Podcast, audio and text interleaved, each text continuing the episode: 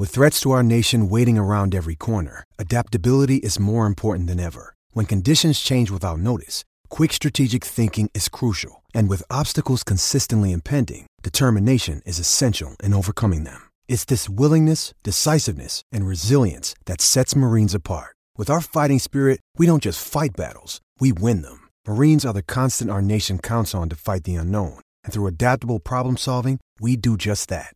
Learn more at marines.com.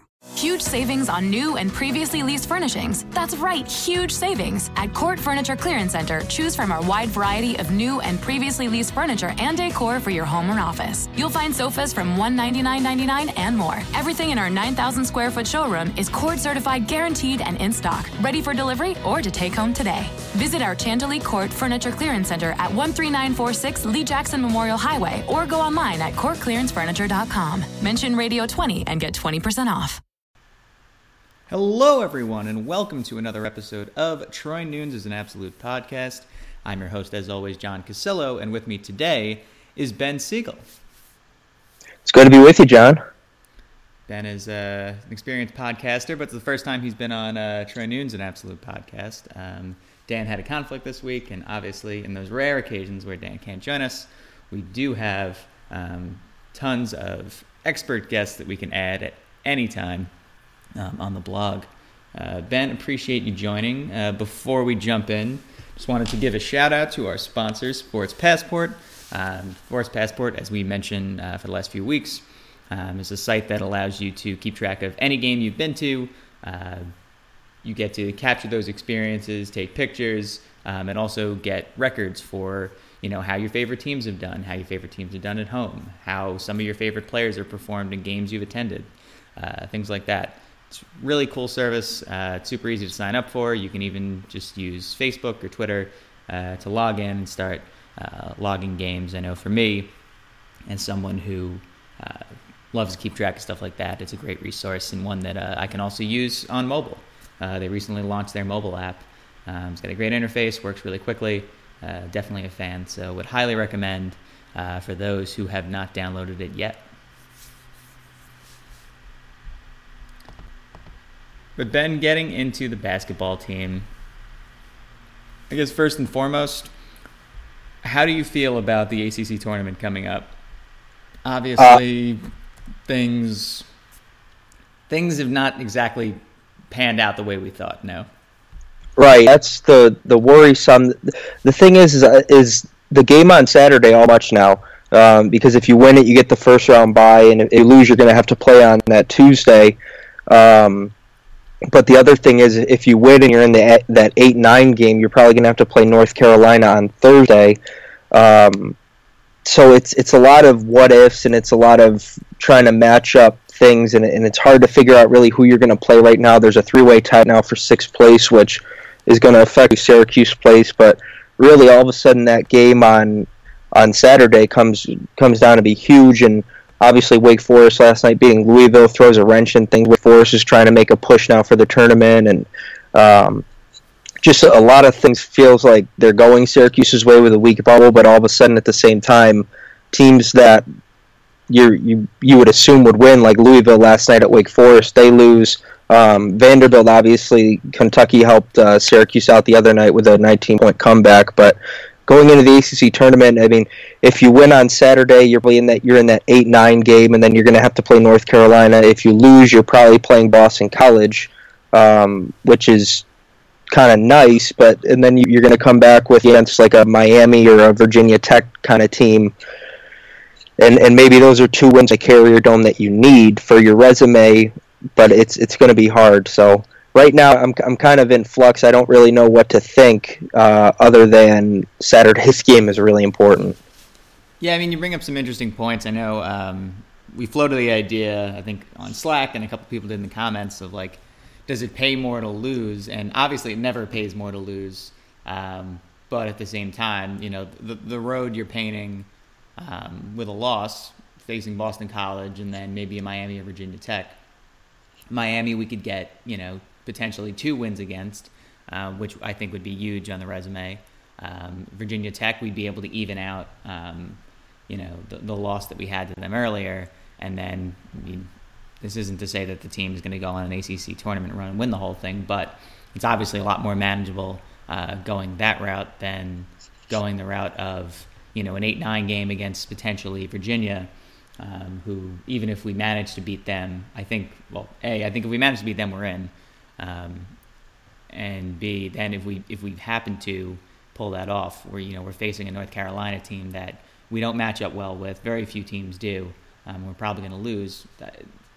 The, the plus there, I guess, though, is that North Carolina, uh, another loss to North Carolina doesn't necessarily hurt as much because it's still still helps out the strength of schedule and, and as a result the RPI, which Syracuse is kind of lagging in. Right, and, and so that's the thing, and, and I was thinking about that the other day. Does it does it help to lose? And and there's going to be some people that look at it from uh, you know uh, a, a, logical way and say, well, maybe. But then there's always going to be there, those few people that are like, no, what the hell? You know, losing will never be better, and and so people are always going to be divided on that. Um, but if you, it, it, it's interesting because if you win on Saturday and then all of a sudden maybe you have to play a Virginia and then you lose, you get one win out of it. If you lose on Saturday, you play Boston College, you get a win there, and then you come back with maybe a Miami or a Wake Forest, somebody like that, and you can get two wins. Do you trade that for the, the loss on Saturday for hopefully two wins, or do you try to win and then you just roll the dice with Virginia or whoever you get? It, it's it's interesting and it's it's really hard to say. Obviously, um, my what I would do in, in in a perfect world is I think you try to win Saturday, obviously, and then you're at 18 wins. You've got three top 10 wins, and then you just kind of roll the dice from there on out and, and, hope you can get a good matchup on that Wednesday. You get the first round bye, and, and then if you can win Wednesday, I think you're in. And then playing North Carolina, you probably lose by 10, but it feels like everybody's getting beat by North Carolina anyway. And like you said, it helps the RPI, it helps the strength of schedule. Um, and at that point, you're probably in anyways. So I, I don't know what the great route is, but I think you need to get to that 18 19 win mark, and obviously a win on Saturday puts you in that position. Yeah, I completely agree. I, I think that, you know, at the end of the day, Jim Boeheim's coaching to win. I think this team's playing to win. I don't necessarily think that a loss to, especially Georgia Tech, uh, really helps you out, especially as the Yellow Jackets continue to, to battle their own way on the bubble. Um, it, it's probably best to to win that game, and then yeah, I mean, we, we saw what happened last year. Um, when, when, you got to the Sweet 16, uh, the other three teams in, in our region, um, you know, Iowa State, Virginia, and Gonzaga. Iowa State was far and away the team we would want to play the most, and we didn't get to play them. We played the other two teams that we were not favored against in any way. Um, we beat them both. So I, I, think you know it's not necessarily endorsing trial by fire, but it is endorsing you know just win the games and then everything that's supposed to happen happens. Um, trying to play the game of like, well, if we lose, we can do this, this, and this um, seems silly. I mean, I I would love I would love to not have to face Virginia because obviously facing Virginia could mean not completely nullifying our win over them, but at least partially nullifying our win over them from earlier in the year. Right. Um, but nonetheless, I, I, think that you know even a loss to them doesn't really do anything to hurt the resume. Yeah, and, and at, at worst it cancels it out. But the Virginia, uh, right now, even the Virginia, the win over them, it doesn't even look as good as it did at one point. Now they're only ten and seven in the ACC. Um, it's still a good win in my opinion, and, and the Syracuse haters will say that it's not. Um, but they just beat UNC the other day. They really played exceptionally well, especially on the defensive end, held them to in the 40s. So you know what Virginia is capable of. Um, but from Syracuse's standpoint, like you said, it's it's hard to figure out, you know, because last year going into the NCAA tournament, there were games at Syracuse you didn't want to play. You didn't want to play Michigan State. I mean, once you got hot, Gonzaga and Virginia, it was matchups that you didn't hate, but you didn't necessarily love. But those are the matchups you're going to get in the Sweet 16 and the Elite Eight. Um, so I think it's more of just you have to take care of business on Saturday and and everything if it's meant to be everything will fall into place. And and it, it did last year and i don't think there's any reason to believe that it won't this year. Um, i think this team's very capable of making a run. It's just it's hard in the acc tournament because there's so many teams. Um, and, and, if you you know if, if you fall into the wrong seating all of a sudden you have to play in north carolina or louisville or notre dame and and those matchups aren't very fun No, no, not at all. And I know Dan and I kind of t- talked about this for a week since the season started on the podcast. Just you know, one through fourteen, uh, there's no league as tough as the ACC, and that you know that, that's a double-edged sword. It helps in terms of strength of schedule, um, but that and it also helps you become tournament tested. But you know, then it creates situations where you know, like what's the reward for finishing eighth in the conference necessarily? Um, if, if all you have to do is face, you know, Virginia, who's I'd say still a top 25 caliber team.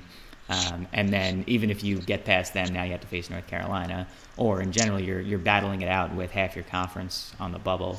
Um, but this is what we signed up for. I'm not complaining about it at all. I think that you know th- this is what makes uh, you know the entire tournament selection process fun. I wish obviously that we were uh, that we were clear of the bubble uh, by a significant amount. But that's what happens when you uh, when you don't really show up in the non-conference. You really have to, um, you know, put, put on a pretty impressive performance once you get into the uh, ACC schedule.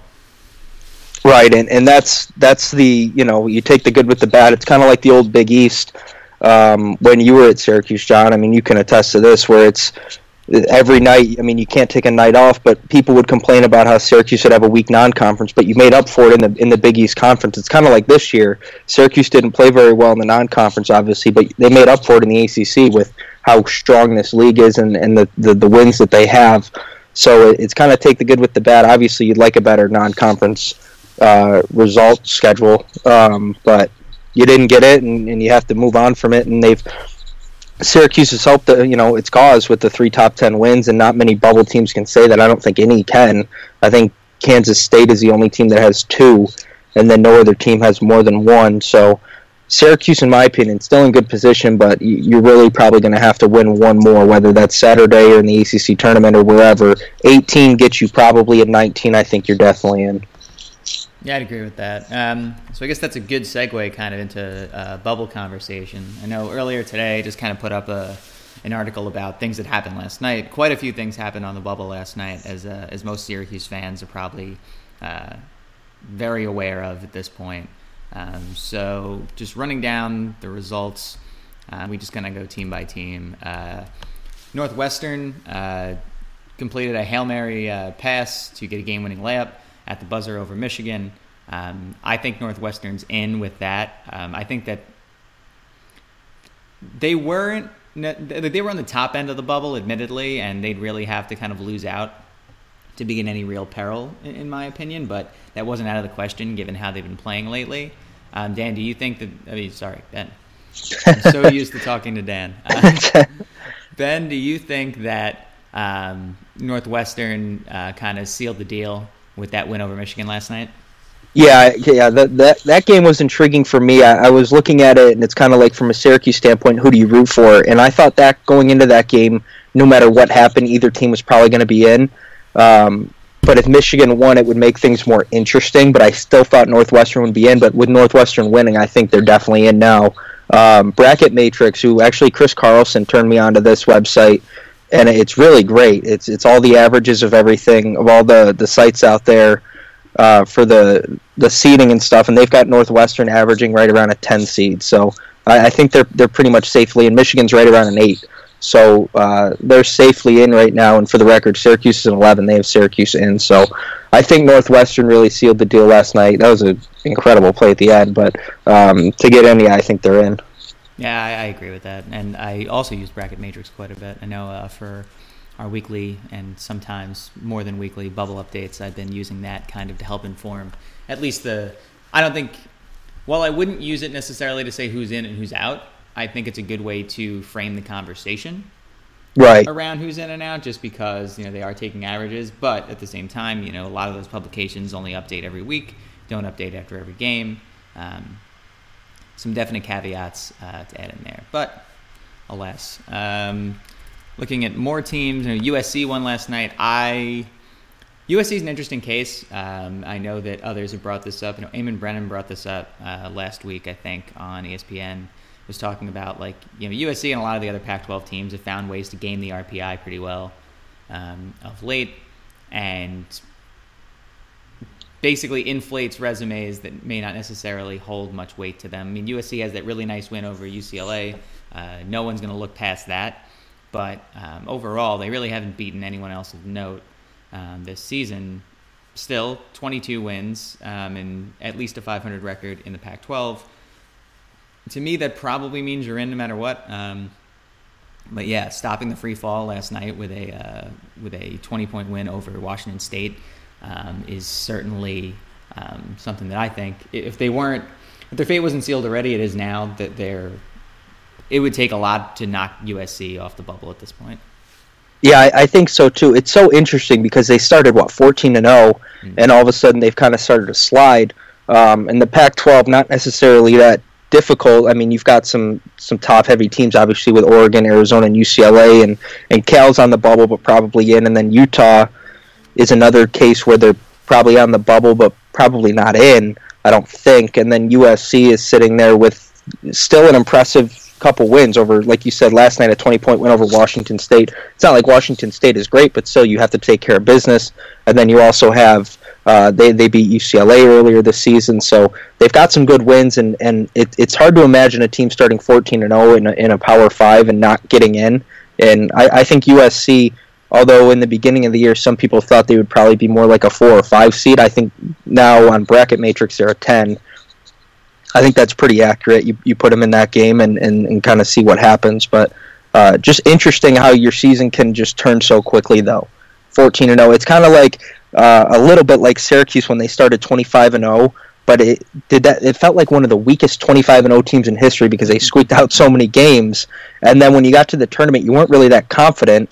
And then you had to play Dayton, and then obviously end up losing in Buffalo. But that, it, I don't know. I, I, would still take Syracuse's team over the USC team, but it's kind of crazy how fast your season can turn, though.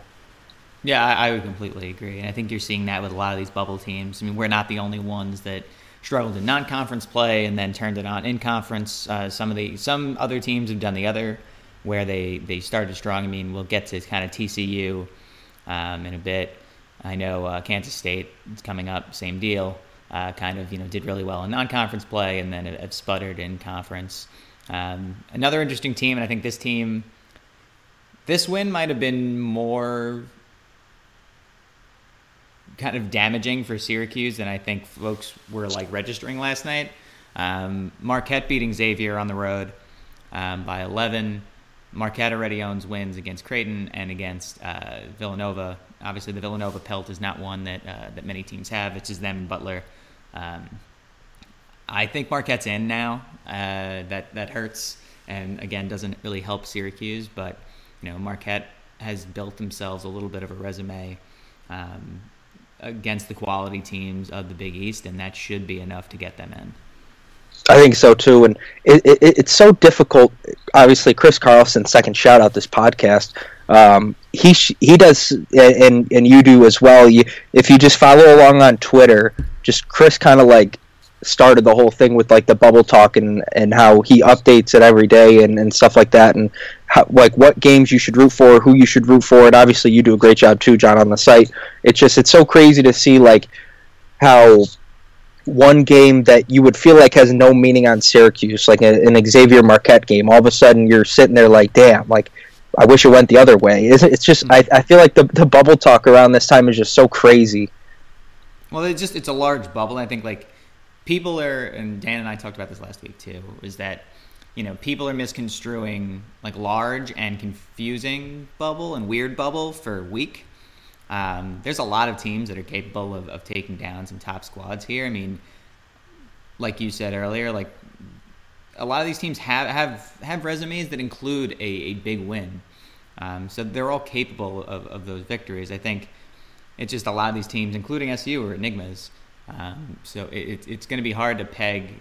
I think the tournament committee really kind of has their work cut out for them uh, this year, just because so many of these teams are so hard to peg and, and so difficult to get a, a, read on about you know whether or not they're deserving because you know either they they played two different seasons basically, or or they've either you know played really poorly at the beginning and then have gotten hot late, or they've gotten or they've fallen down late um, I mean, Kansas State, the next team I was going to talk about, is another one. Like, team who's fallen down late. Um, they played really well against top teams, Um, but again, seven and ten in conference.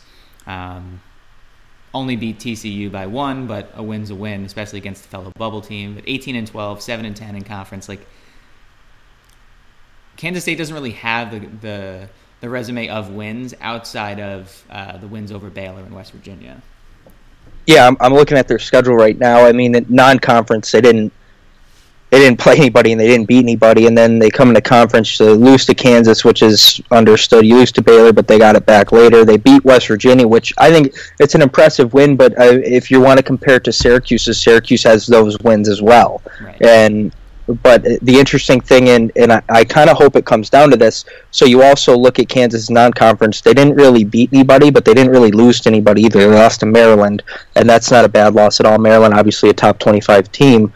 Um, but what I hope it comes down to is people say, okay, well the ACC is still a lot better than the Big Twelve, and hopefully the the strength of the league can push you in, even though Syracuse is, you know, looking at nine, ten wins in the conference.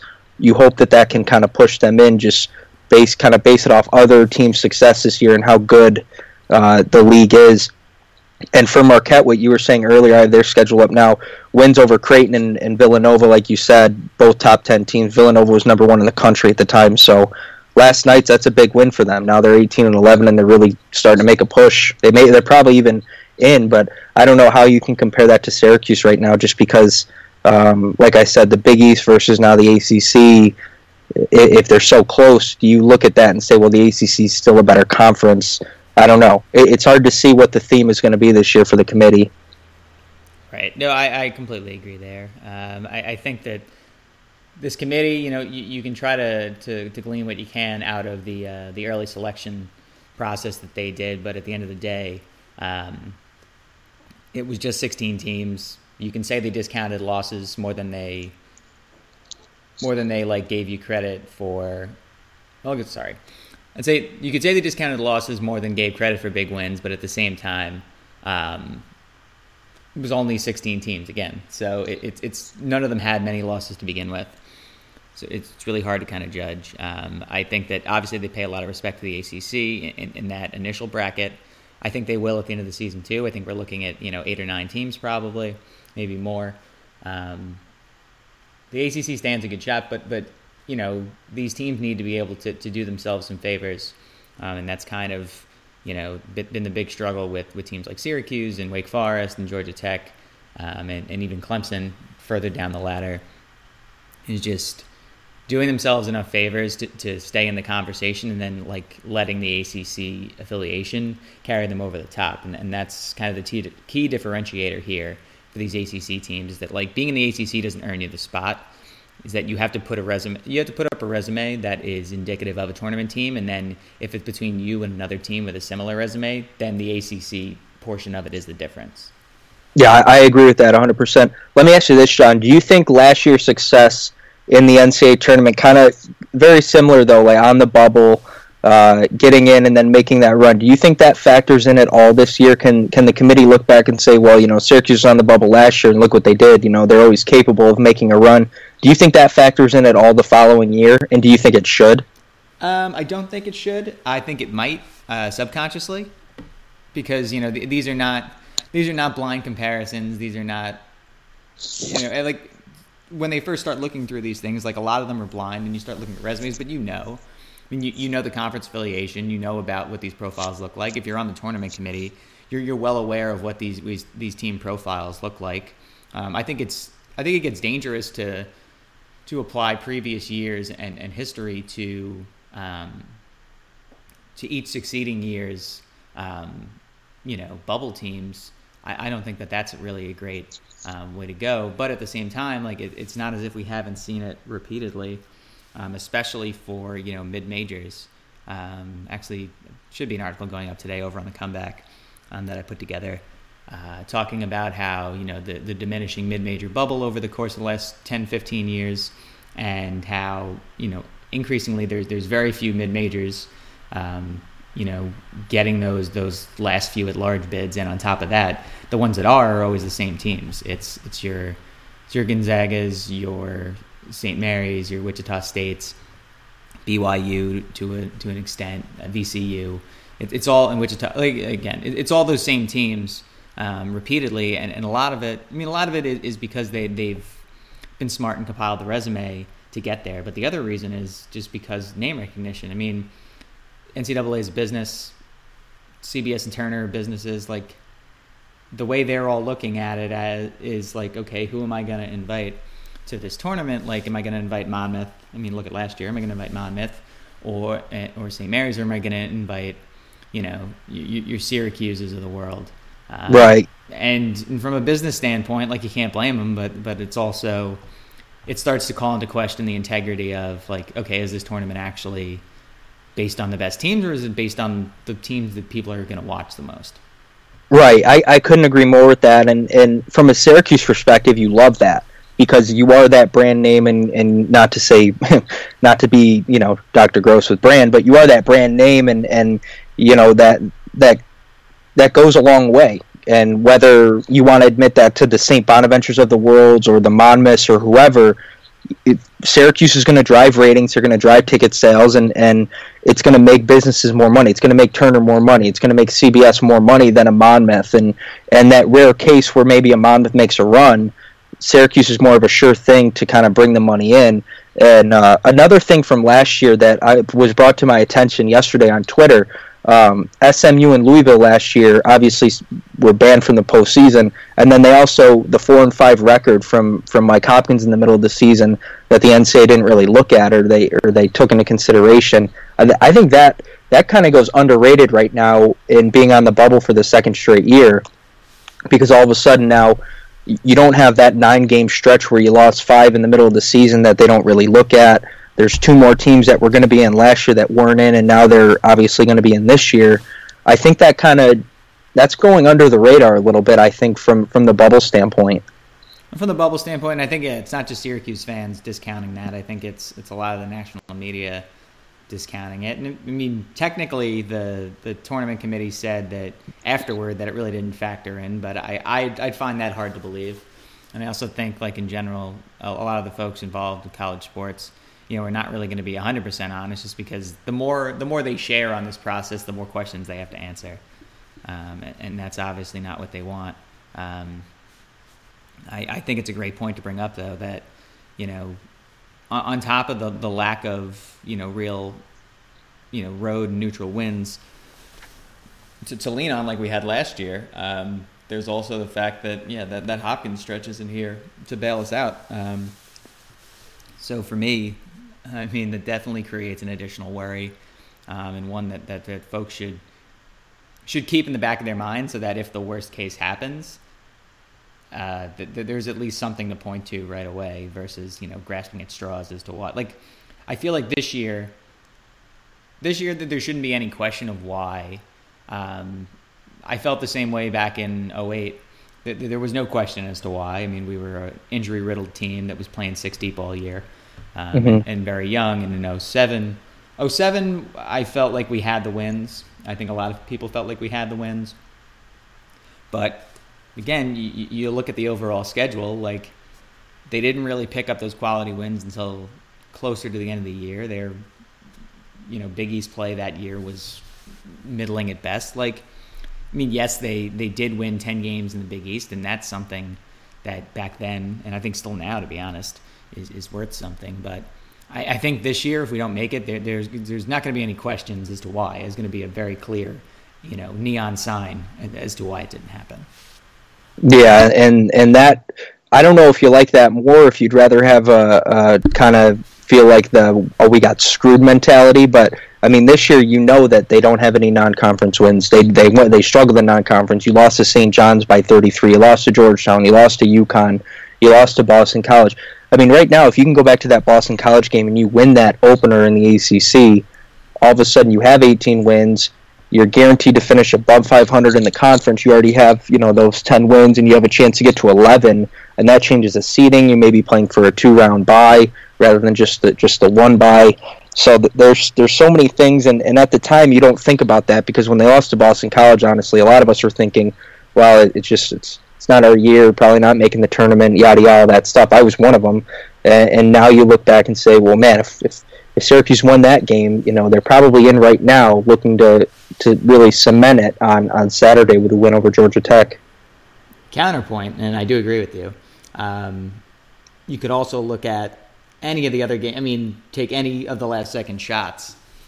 And, and right, yeah, good point. Yeah. yeah, and Syracuse is also looking at you know potentially not even being in the bubble conversation. Right. Yeah, and if if John Gillon doesn't go for forty three points at NC State, and yeah, so I, I, guess it all kind of evens out, which is crazy to think about because it, it always feels like you, you kind of get screwed in, in some sense, but it, I guess it does even out because Gillon goes for 43, or Tyus Battle shot at Clemson, or you know the shot that Gillon made against NC State to send it to overtime, and then obviously the the Duke the Duke winner uh, from Gillon banking in the three. So I, I guess it does even out, but um, there, there there's always going to be games that you look back on that you say, oh, we should have won. It's kind of like when you don't expect it and then all of a sudden you're in a situation you can look back and say, well, man, if we won that game, we'd be fine. And and at the time, nobody expected that to really mean that much, but now all of a sudden it does.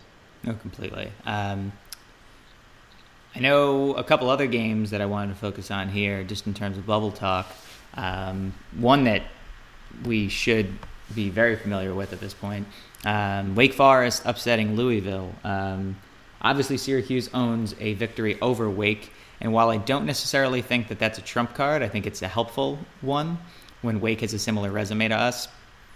But that said, Wake was able to beat Louisville, a team that Syracuse lost to twice, including one in resounding fashion. Um, ben, I think Wake is still out, but not nearly by as much as they were before. Yeah, I, I agree with you there. I, I, I do think they're out still. Um, but that win against Louisville, that could go a long way. Louisville was kind of pushing for a one seed. If they kind of won out and, and, they finished with 25 regular season wins, if they won last night, and that obviously they're, you know, the last game of the year, and then you can make a run in the ACC tournament. They're obviously very capable of it. Um, but with that Wake Forest knocking them off, I th- it, it doesn't put them in, but it goes a long way. I still think when you, you're going to look up the head to head and see that Syracuse beat Wake, and that's going to go a long way, uh, you would hope.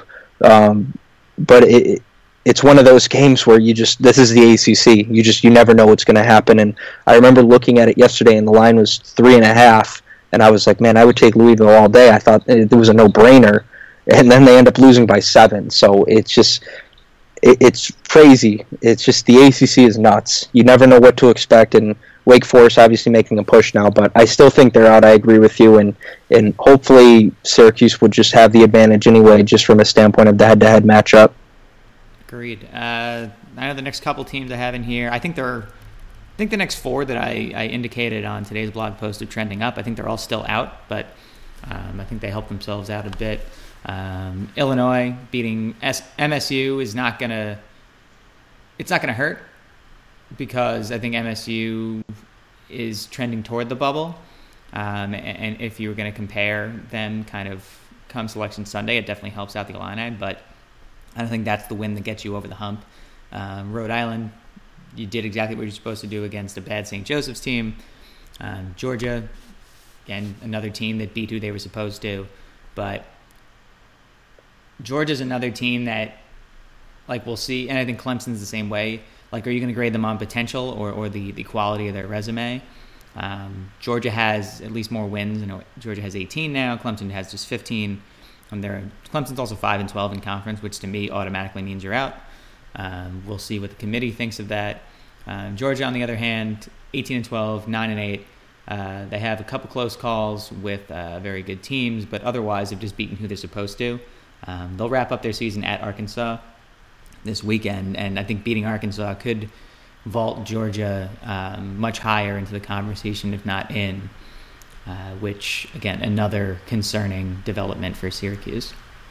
Yeah, that's the one thing that I wish you could know now is what's the theme for the NCAA and the committee and everything. Because last year it was, you know, kind of who'd you beat non-conference and, and your overall, and Syracuse had those non-conference wins, and that's eventually what really pushed them in. The committee said, um, and obviously the nine-game stretch without Boeheim helped Syracuse in the end.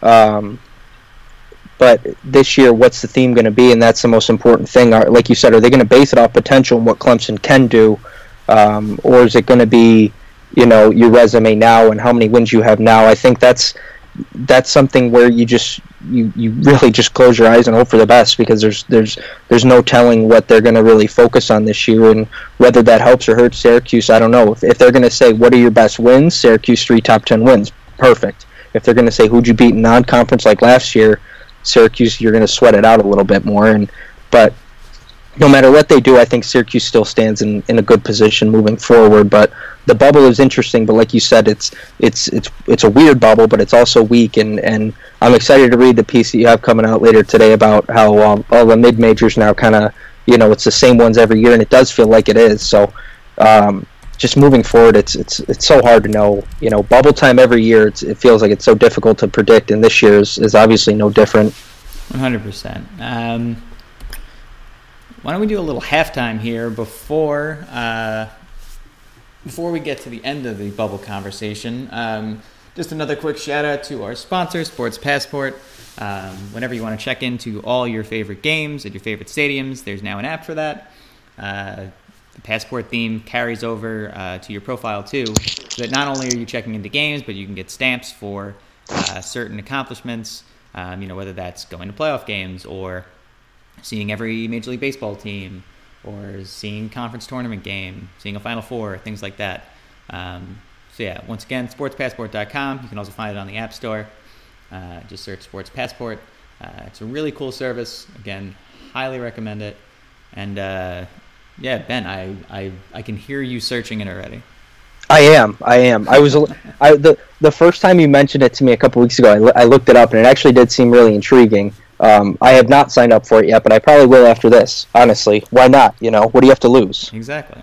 That's what I say to the people out there that are like, "Oh, I'm not going to sign up for it," or they fast forward through the read. It's like, what do you have to lose signing up? Come on.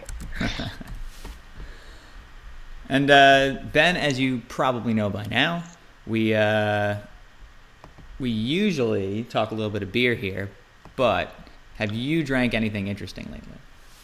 Um, of late, I haven't. Normally, you guys are pretty like deep into it. I'm not.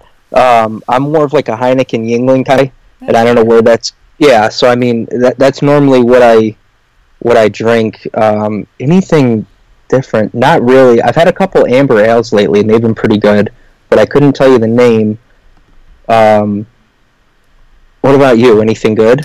A uh, bunch of stuff. Sorry, just uh, as per usual. I uh, I was actually up in San Francisco this past weekend, so got to got to try out some some brews that I either hadn't had in a while since I lived there, or uh, ones that I uh,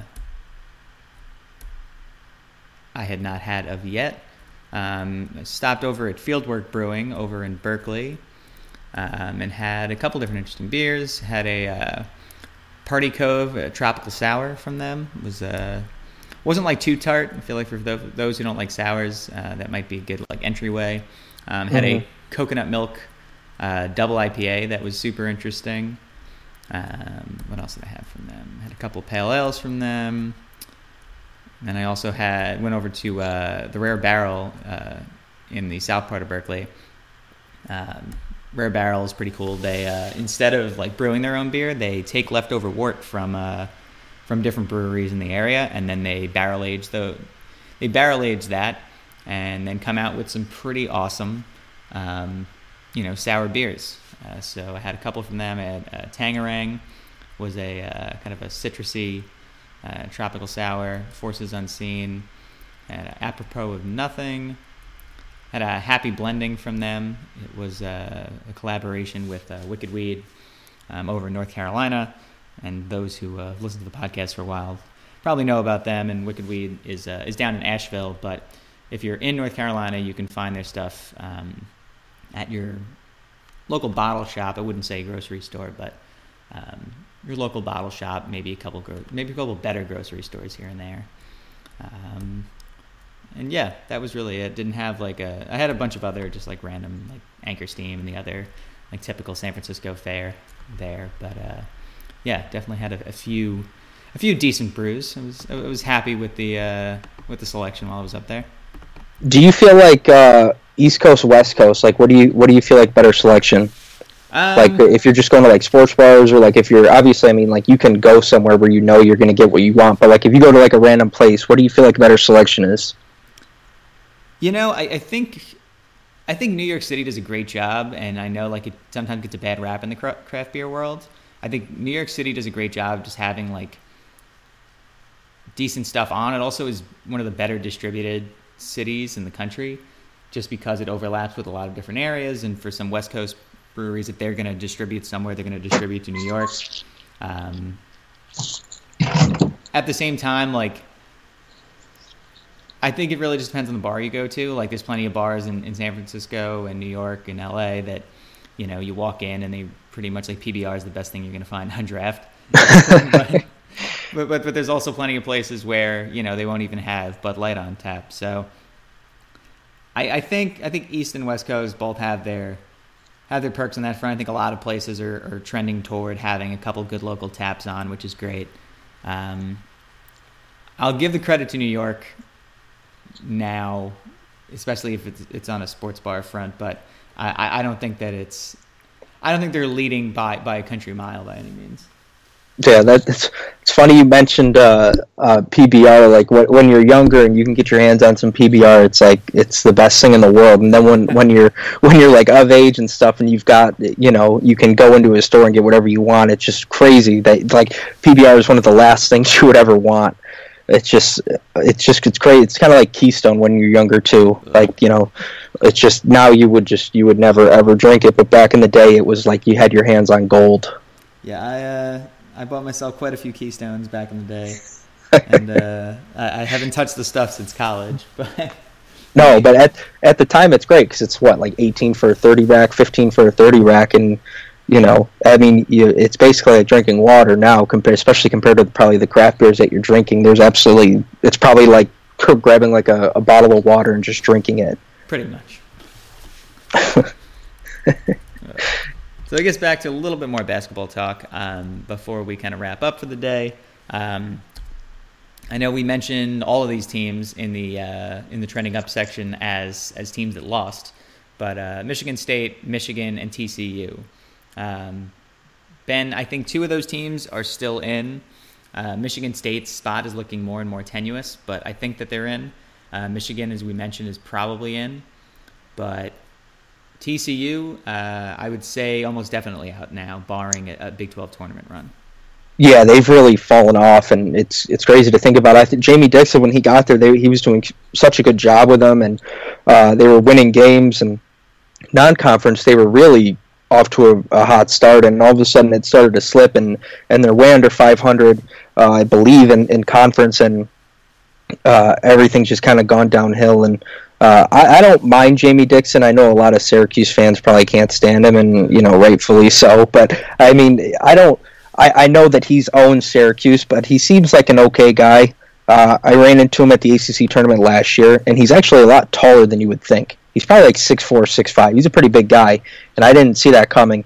But um, to get back onto a basketball note, they've lost six in a row, three against top 12 teams, and, and now they play Oklahoma to end their season. 6 and 11 in the Big 12. You said it earlier, and I couldn't agree more with you. When when you've got like a Clemson, like a 5 and 12 in your conference or something like that, I, to me that you just you don't deserve to get in at all. And and right now TCU is 6 and 11 in the Big 12 to me, the Big Twelve isn't that good. Where you sh- where you, if you're a tournament team, you're six and eleven. That make that to me that's not right. I get you're going to lose games to West Virginia and to Baylor and to Kansas and you know maybe Texas Tech because they were hot for a little bit, but you still had the the teams like Oklahoma State who've been okay. Uh, you know Texas is down. Kansas State is on the bubble, but Oklahoma's down. Iowa State, they're about five, you know, 500. They're on the bubble still, above 500, 29, but um, still a lot of people are iffy if they're in or not. I think they're in, um, but they've been up and down all year. Uh, but now they've won six in a row, so that really cemented them in. But for the mo- most of the season, they were only a few games above 500. So it, it's just to me, the Big 12 isn't as good of a conference as, as obviously the ACC, where you can go, you know, seven and eleven right now and and think that you're in. I just to me that's crazy. I don't think even in the in the in the ACC, if you were seven and eleven, I don't think you're in. You have to be at least 500 or closer. Yeah, I, I think depending on the conference and all that, um, I think 500 500 should be the bar unless you possess, you know, either some really really high quality wins in conference or some really high quality non conference wins. Um, but yeah, I, I think if you're below 500 in the ACC, maybe you can you can make the case eight and ten, depending on who those eight wins are. But right, yeah, if you're going to go five and twelve in conference, or like TCU is right now, six and eleven, those are not um, those are not the type of wins, uh, not the type of win totals that that I think can be looked past um, by the tournament committee. Yeah, Iowa State's a little bit better than I thought though. They're they're twenty and 9, 12 and five. Um, but still a team that kind of struggled early uh, in in conference, and they would win two and then they lose two, and then they win two and then they lose two. But a six in a row was really cemented them to get in. And um, when Fred Hoiberg left, you, you didn't really know where that program was going to go, but they've really picked up right where they left off. But um, I don't know. You know, the the bubble is just so interesting to me, and and we've talked about it, and it's just Syracuse right now, if you look at their non-conference best win over Monmouth, who obviously had a really good year, um, but uh, do you want to go around saying that your best win was over Monmouth? You know, in your non-conference, it's just whatever the theme is for the NCAA, that's going to be the key on on what happens moving forward. Agreed, agreed. Um, so I was just looking at on Bracket Matrix the uh, the kind of last few teams in. Syracuse has kind of shifted down to that conversation now, which obviously unsettling. Um, but the last four at-large teams they have in uh, Vanderbilt, Illinois State, California, um, Syracuse. Uh, ben, which of those teams, if any, are you most concerned about? Uh, if Vanderbilt beat Kentucky the other night, I would say Vanderbilt, but you, you lose a 19 point lead on the road and you end up losing to a team that obviously is a top probably 10 team. I mean, Kentucky's very good, very talented. I would say Cal. Cal has played a, a lot of teams tough this year. They only lost by four, I think, to Virginia, um, and they're going to have a chance to, to really win some games uh, moving forward in the Pac-12 tournament. They're going to have a chance to, you know, either knock off Oregon, Arizona, UCLA. I don't know if they necessarily will, but with the opportunity in front of them, Vanderbilt with the SEC I don't think they're going to have a chance to really make up any ground that they didn't really uh, or for lack of a better term, in, in the regular season. Uh, they can't really make up for losses in the SEC tournament because it's such a weak conference. But Cal can do that, and, and they are a good team. So I would probably say Cal, uh, just from a sense of what they have ahead of them. They can still, you know, really raise some eyebrows and, and open some eyes and, and how talented they are and and like I said, they played Virginia tough earlier this year. They've got some good wins, um, and it seems like they're in every game, which is uh, you know always gives you a chance to win rather than Syracuse, who kind of it's either really close or they just get their ass kicked. You know, it's, it's really not nowhere in the middle. So, yeah, I'd agree there. I think for me, I think Cal's probably the most dangerous team out of these. Uh, Illinois State, I think, has the most potential to create chaos, though and and potentially hurt Syracuse. I don't think Illinois State gets in over Syracuse on their own, but where they could create an issue is if Illinois State beats Wichita State in the Missouri Valley final. Um, if they're able to do that, Wichita State is currently on the 10 line and on bracket matrix, so that would likely put Illinois State. I mean, they would definitely put Illinois State in, but I think that Wichita State losing Illinois State wouldn't necessarily knock them out by any means. I'd say you probably end up getting two from the Missouri Valley as a result. That shifts everybody else down a line, which would potentially knock one of Syracuse, Cal, or Vanderbilt off if um, if all other things remain equal. Um, that's highly unfortunate for us. Uh, I think it's good for mid majors, however. Um, it's definitely uh, definitely a concern. I know Illinois State beat Wichita State um, at home earlier in the season. Wichita State um, beat Illinois State by about 40 in Wichita. Um, so Illinois State could really use um, an additional win. They don't really have a ton of quality wins necessarily, um, but the Wichita State victory obviously standing out as their best. They've also got, I think, about 25 wins on the season at this point. So the Redbirds um, are, are, potentially are a potential chaos agent, um, depending on who you ask um, in, in this late kind of bracket discussion. Yeah, I think you said it best, sir. Let me ask you this: uh, What do you think the odds are that Syracuse ends up in a play-in game? Um, I think they're pretty high right now. Uh, then Yeah. again, I thought they were pretty high last year. Um, but yeah, I, I think the odds of the play-in game are, are, are pretty high. Uh, I just joked on Twitter that uh, that Syracuse and Cal are right next to each other, setting up Cal trying to get right back in this again. hmm Um, It, it was funny last year um, on Selection Sunday. I was at the Melo Center covering it, and uh, Matt Park walked by, and he was like, "Looks like we're going to be in Dayton for a play-in game, huh, boys?" Like just kind of joking around. And then when Syracuse, because I guess that was what I mean. Even Matt Park, who's as close as you can get, he was walking by just uh, you know joking around about it. And then he comes back like an hour later once it's released that they're playing Dayton, but they got in. He's like, ah, I got to Dayton. I was close enough, right? You know, like so even people you know, really as close as you can get, which is Matt Park to the program.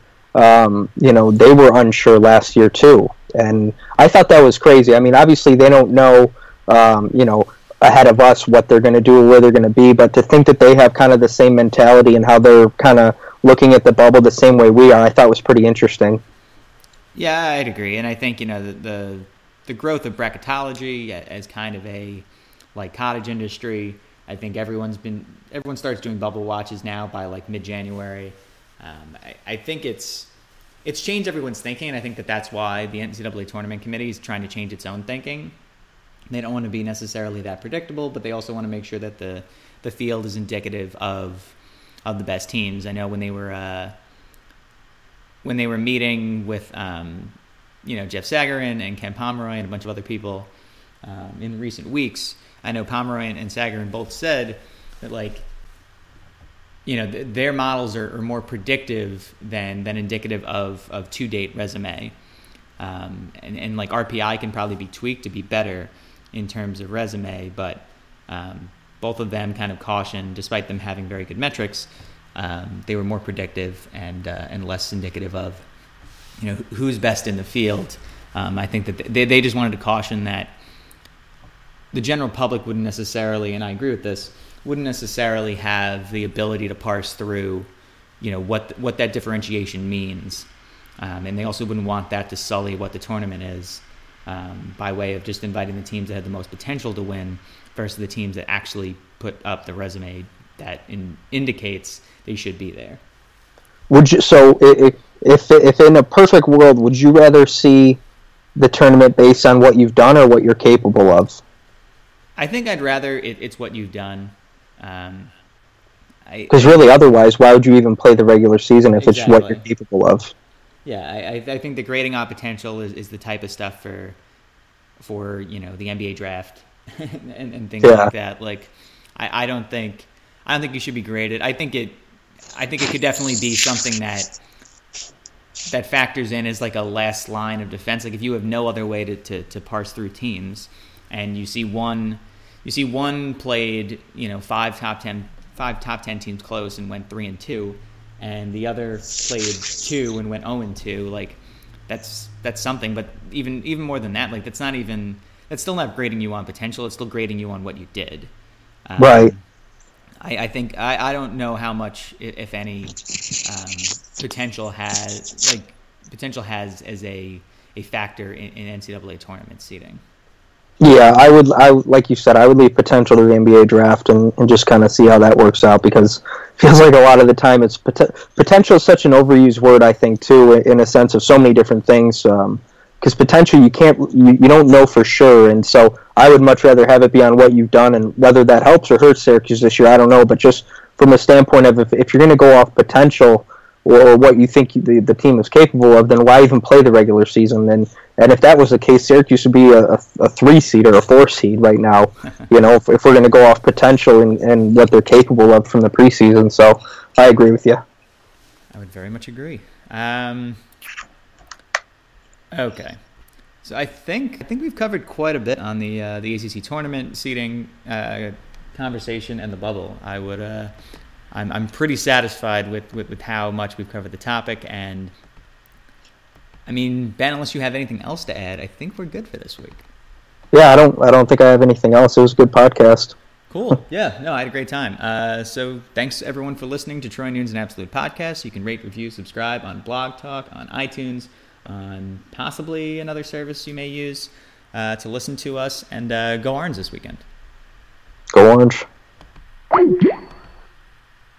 With 25% off all new and up to 70% off previously leased furnishings, do you really need a better reason to party? We don't think so. Come visit our new Court Furniture Clearance Center with more than 9,000 square feet of new and previously leased furniture and decor for your home and office. Sofas from $199.99, bedroom sets from $399.99, dining sets from $299.99, and more. Free food, prizes, and fun all weekend long at our Chantilly Court Furniture Clearance Center at 13946 Lee Jackson Memorial Highway or go online at courtclearancefurniture.com. Up to 70% off. That's right, at Court Furniture Clearance Center. Get up to 70% off new retail prices and choose from a wide variety of previously leased furniture and decor for your home or office. Sofas from $199.99, bedroom sets from $399.99, dining sets from $299.99, and more. All items are court certified, guaranteed, and in stock, ready for delivery or to take home today. Make the smart choice and visit one of our five locations in the DMV or go online at courtclearancefurniture.com. Mention Radio 20 and get 20% off.